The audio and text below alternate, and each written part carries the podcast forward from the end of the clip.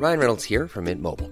With the price of just about everything going up during inflation, we thought we'd bring our prices down. So to help us, we brought in a reverse auctioneer, which is apparently a thing. Mint Mobile unlimited premium wireless. Ready to get 30, 30, bit to get 30, bit to get 20, 20, 20, bit to get 20, 20, bit to get 15, 15, 15, 15 just 15 bucks a month. So, Give it a try at mintmobile.com slash switch. $45 upfront for three months plus taxes and fees. Promo for new customers for limited time. Unlimited more than 40 gigabytes per month. Slows. Full terms at mintmobile.com.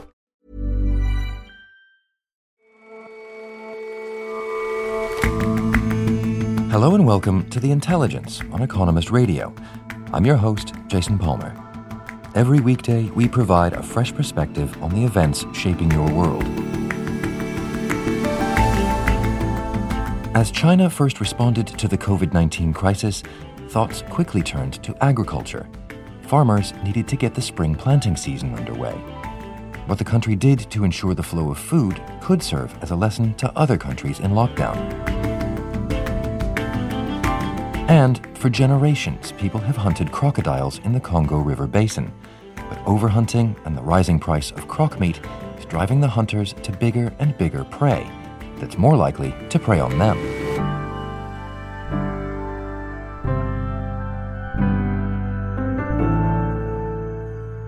First up, though,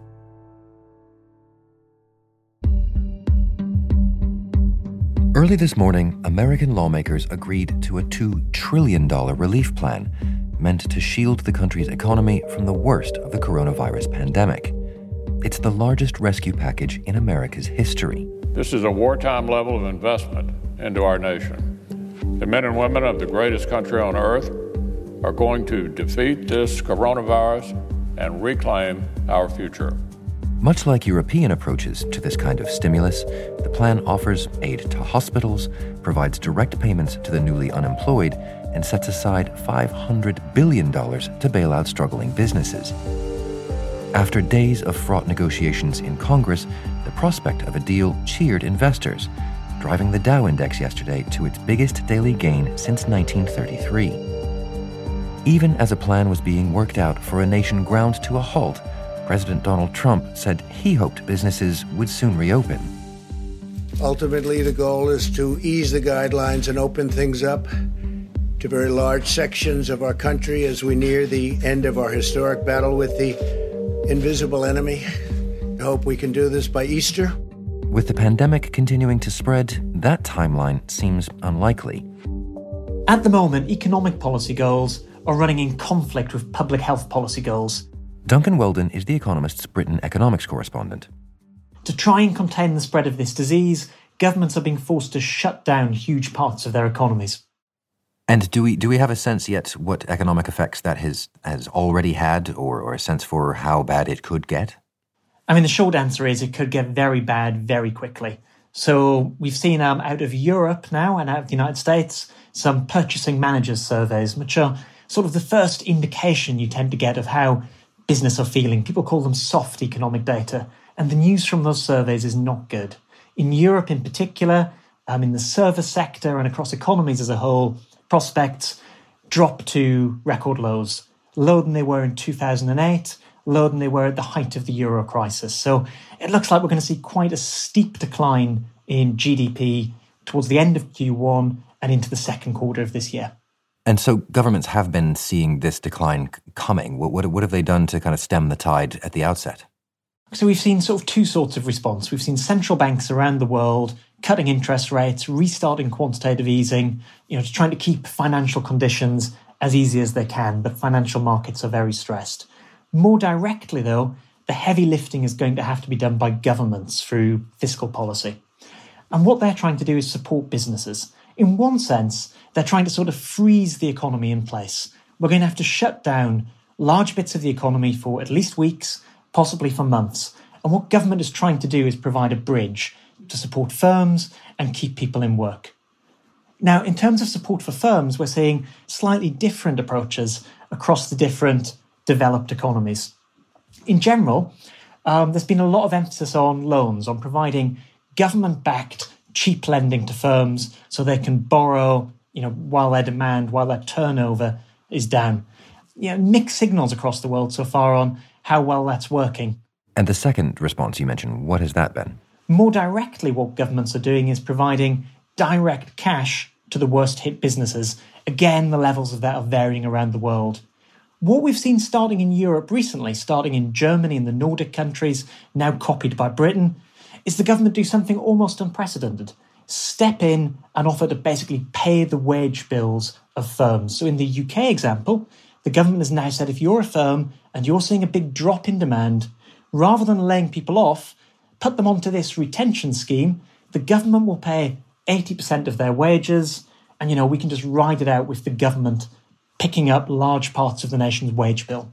So, so you say that kind of policy started in Germany and, and is spreading. I mean, do you get the sense that governments are, are kind of following something of a playbook, following each other's leads, anything that could count as, as coordinated efforts? I'm not sure it's quite as coordinated as it could be, but governments are certainly looking for best practice and trying to put it in place. I think the problem we've realised is, you know, we're going to be shutting down huge parts of the economy for weeks or months. The aim of policy has to be to get cash to households so they can keep paying their bills, they can pay their rent, they can pay their mortgages. Now, getting cash directly from governments to households is quite hard. So, what governments have sort of almost stumbled into in some cases is the best way to get cash to households is through their regular pay packets. So this isn't so much just about backstopping firms, this is about helping households by ensuring that payrolls continue to be made. And the idea there is to go for ev- every business under the sun. I mean, some businesses will clearly be be hurt more than others by this. Yes, we've got to be very, very clear there. You know, the impact of this is not universal. It's not universal on people, it's not universal on countries, and it's not universal on business. I think there are two important distinctions we can draw. Firstly, about the type of business. So, you know, retail, leisure, hospitality, transport, these are the kind of firms directly hit by the government's putting in place these social distancing measures, telling people not to go to pubs or restaurants or, or travel. So it's those firms who are bearing the immediate brunt of this, and more help needs to be targeted on them. Secondly, though, there's a wider issue as well the difference between large firms and sort of smaller, medium sized businesses, SMEs as we call them in economic wonkland. And big businesses tend to have more direct access to capital markets. You know, they can borrow from bond markets. They can get much more direct help from central banks. And central banks around the world are looking for ways to lend directly through short term credit facilities to big firms. But getting support to small businesses is a bit harder. Governments are looking at various loan schemes, but getting this money out of the door is quite hard. I've been speaking to a lot of, sort of small business advisors, small business people over the last couple of weeks. And although they appreciate the support and they understand these are guaranteed loans with low interest rates, they are very reluctant in many cases at this time to be taking on debt. I mean, does that mop up everybody though? If it if it's employees, if it's big businesses, small and medium businesses, what about uh, the, the self-employed, the the gig economy workers, the the informal workers? This is the really hard bit. Governments have stumbled into this solution of getting money to people by paying employees through corporate payrolls. Obviously, the self-employed risk falling through the gaps there. You know, in Britain, the Treasury is still sort of trying to come up with a solution, but this is administratively hard we have much less information on the self employed, much less information about how they're being impacted by these social distancing measures and the public health response. So in Norway, they've agreed to look at the previous few years' tax records and pay self employed people 80% of their, the average of their last few years of salary. Even if governments, though, go down that route, the more recently self employed or those that haven't been earning enough to file any taxes could still fall through the gap. So this is this is a tricky area which governments around the world are still trying to solve. One thing governments can do, and we've seen this across Europe, is defer the payment of taxes for small businesses and for self-employed people. So, you know, rather than saying taxes that are due in July have to be paid, say, you know, forget about that for the next few months. Just do anything to keep money in these people's pockets where possible. But that makes it sound even more expensive than it did before. I mean, do, do governments actually have the fiscal firepower to keep this kind of enormous effort up over, over a potentially very long run? Of course, it's partially going to depend on how long this runs on.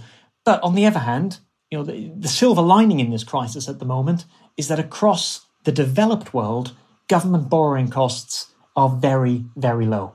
I mean, often negative in real terms, and at historic lows. So, you know, borrowing for governments has often never been cheaper, and they're really going to have to take on a lot of that borrowing. I mean, you know, we're not there yet, but governments around the world have been comparing this this fight against the virus to the kind of total wars we saw in the 20th century. And I would just say, if you look at what you know fiscal deficits were in Britain and the United States in World War II, we're talking 20, 25% of GDP. So if this really is a total war, you know, those are the kind of deficits we ran in the last total war. Duncan, thank you very much for your time. Thank you for having me.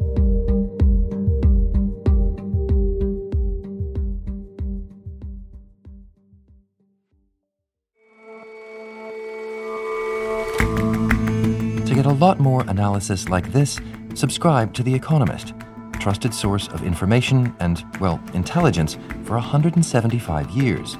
Just go to economist.com slash radio offer.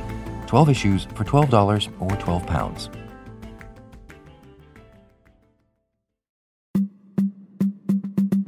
China's response to COVID 19 was the kind of lockdown that the rest of the world has now either enacted or considered. It came during the Spring Festival, a time for thinking about feeding the country in the months to come. Authorities put up roadblocks, closed the borders of an entire region, and barred millions upon millions of migrant workers from traveling, workers crucial to the farming industry.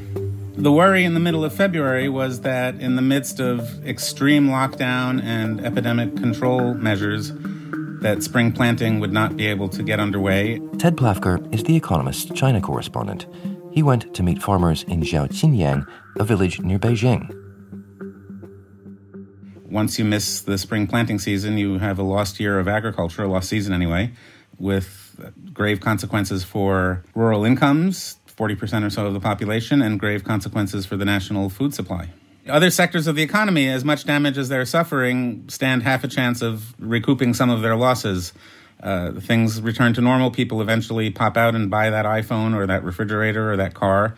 And other sectors could look forward to some pent up demand. In contrast, agriculture really needed to hit the mark and get spring planting done on time. And uh, that looked like a real challenge in the midst of very extreme lockdown measures that were taken all across the country. And so, have food supplies been affected already? Food prices have been affected. There's been no crisis of supply. The government has prioritized it. A group of very senior agronomists and uh, economists published a paper, a very alarming paper in mid February, warning about what could happen if, if agriculture does not get on track. And the government prioritized it. The top leader, Xi Jinping, issued public instructions to do whatever is necessary. The prime minister, Li Keqiang, attached his name to these same instructions. A few of the measures they took fall under what they're calling the agricultural green channel for the movement across the country of, of various inputs. This is pesticide, fertilizer, seed, equipment. They've ordered local officials to not delay these shipments at checkpoints. They've reduced toll road road fees, road tolls. They've prioritized shipping of agricultural inputs over other commodities. A very important element of that was telling governors that their performance on this metric would be directly factored into their employment, their work evaluation, and their promotion prospects, which is extremely important to any Chinese official. They've uh, incentivized factories to produce farm equipment. They have given subsidies and loans. They've reduced the fees that farmers have to pay for their land. They've done everything they could to get farmers up to speed in time to make the spring planting happen. And so, does it seem to you that that, that forward thinking work? Does it seem to you that the, the, the sector will be able to to keep things ticking over? Yeah, the consensus is that they have more or less done the job. They made it a priority. One expert compared it to the highly publicized campaign. China built two hospitals in a matter of a week or so, eight or 10 days. They built two hospitals from the ground up. They decided they were going to do it. They marshaled the resources. They made it happen. And they've made a similar effort in the case of agriculture. They decided this was something that absolutely had to happen, and they made it happen. More or less, it will not be a bumper year. They expect grain output to more or less reach last year's levels. Most years, grain output grows significantly. They might have to cut some corners. They'll do double planting this year if they need to in order to make quotas and make the grain supply more or less what it was last year, about 650 million tons. What if they come up short? Another important element of this is that if China doesn't meet its own demand, it enters the international markets, which are also quite tight. China, if it adds to international demand, even a little bit, stretches very tight markets. It affects prices around the world. Somebody said it's Trump's trade war. This isn't my trade war. This is a trade war that should have taken place a long time ago by a lot of other presidents. This also ties into the U.S. trade dispute with China, the, the, the trade war. China has stopped relying on the significant amount of imports, especially soya for animal feed, that it had been getting from the U.S. They had a, reached a, a, tentative agreement to import more as part of a, a de escalation of the trade war. It's not clear now that that will happen, but international markets have been very worried about what would happen if China fell short of its own production and needed to enter international markets in a big way. So, do you think the way this has played out um, in China uh, forms a, a bit of a, a, cautionary tale for other countries that are reckoning with their own uh, logistics of lockdown? It does. China has a higher percentage of its population that's depending on agriculture for its livelihood. That dynamic does not really play out in very many other countries, Western industrialized countries. 40%, give or take, of the Chinese population makes its livelihood in the countryside working in agriculture. And that includes not just grain farming, but vegetable farming, animal farming, uh, chicken, poultry, dairy, all of it. So that was one reason that China needed to prioritize it, apart from the impact on the food supply. So, do you think China was simply better equipped in some ways to respond to a pandemic like this? It's one of the advantages of the Chinese system. When someone at the top, at the center, decides something needs to happen, they are much better equipped than most of their Western counterparts to make things happen. We see the U.S. now disputing what it's going to do in response to fight the epidemic. When the Chinese central government decides something has to happen, they have ways of making it happen more or less. In the case of agriculture, they are still hung up a little. The labor supply is not where it needs to be. The people I spoke to at some farms in the outskirts of Beijing were concerned that some of their colleagues were not yet back, and it's very unclear when they will get back. People are trickling in. The point is, when China decides to make something happen, they make it more or less happen in ways that a lot of other governments can't. So there are a lot of downsides to the Chinese system, but this is certainly an upside. Ted, thank you very much for joining us. My pleasure.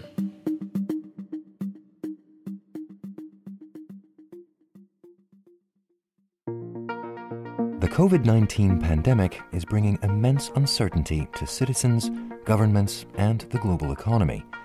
Economist Radio is drawing on the expertise of our international network of correspondents to report on the crisis, on the science. The more you understand about the mechanism of a virus, the more places that there are that you can glue it up. On the economics. The banks are in a really interesting position for this crisis because last time they were maybe the cause of turmoil, and this time they could be one of the arms through which the impact of the crisis is dulled. And on the politics of COVID 19 some worst case scenarios have a very large number of people dying. That is going to trigger very, very grave conversations about whose fault this is. For the latest on the pandemic and more, join us on Economist Radio. Listen wherever you get your podcasts. In the Congo Basin rainforest, you can find gorillas, bonobos, cobras, antelopes, elephants, and if you look closely, crocodiles. For generations, Congolese have hunted the scaly reptiles for food. But now that outside demand has pushed up the price of crocodile meat, the profession is becoming increasingly dangerous. A crocodile fetches a good price, so a live crocodile fetches more than a dead crocodile. Olivia Acland writes about Central Africa for The Economist hunters tend to take the crocodile, they sort of bind its jaws together, and they take it in a wooden canoe down to Mbandaka, which is the biggest city in the region. And if it's alive, it proves that the meat is fresh. And what is life like for the people who do this for a living? Relatively quite good in the terms that they can make a reasonable amount of money. Most people in Congo are very poor. 77% of the population live on less than $2 a day. So if you're making between 150 and 200 dollars per crocodile, which is the going rate for a live crocodile, you're doing quite well. The only thing is that, of course, it's very risky. A lot of people are killed hunting crocodiles. I spoke to a guy called Ciceron, who was the son of a crocodile hunter, and his father's father was also a crocodile hunter, and all of his male ancestors. And he said that he reckons about one person a month from his village is killed in the pursuit of deadly crocodiles. These things must be hard to catch, in, in particular if they're big. How, how is it done? Well, so there are three different ways to catch crocodiles, and it depends on the type of crocodile. So there's the small crocodile, which is known as the dwarf croc, and it's been so overhunted that it's becoming increasingly rare. But they're quite easy to catch. They bask on the banks of the river. And then there are other crocodiles that they leave the water and they go and hide in the swamp. And you can see their eyes sort of sticking out of the swamp or their nose or their tail. The most dangerous variety of croc is the Nile crocodile. They're enormous. I mean, their sort of scaly bodies stretch to up to six meters long. And in order to hunt one of those, you have to go out in a wooden canoe at night. My interviewee Ciceron told me that his father and his colleagues will sort of slip out into the middle of the Congo River at night and somebody moves the water while another person shines a torch into it. And he said the crocodile doesn't like that. And so as the crocodile pounces, so do the hunters, who then spear the crocodile. And you said that Ciceron's father and father before him were also croc hunters. This goes far back in the history of that part of the Congo Basin? Yes, it does. The difference now is that more people, sort of in recent years, people are hunting crocodile and bushmeat in general more and more to take to market and to sell commercially rather than just to eat themselves. There was a study led by Goethe University which showed that parts of the Congo basin rainforest are being so overhunted that they're sort of at risk of being totally emptied. 39% of the Congo basin rainforests are at risk.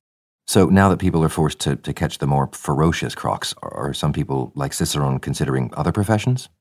So Cicerone's parents were upset that he decided not to become a crocodile hunter. He had gone to the city of Mbandaka uh, to enroll at a teacher's training college. Part of the reason they were upset by this, other than the fact that he's not following in the footsteps of his forefathers, was that he'd actually probably make more money as a crocodile hunter. If you're working as a teacher at a state school in Mbandaka, uh, you'd be making $170 a month. And that's if the government remembers to pay you Sure, but at least as a teacher, you're not at risk of being eaten on the job. Yes, this is true. The occupational hazards of a teacher are minimal compared to those of a crocodile hunter.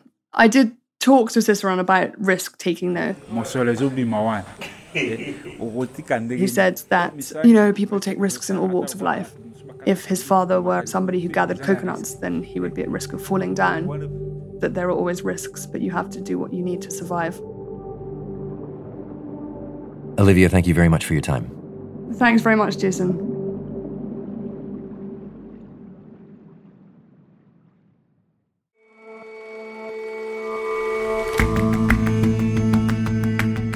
That's all for this episode of The Intelligence. If you like us, give us a rating on Apple Podcasts, and we'll see you back here tomorrow.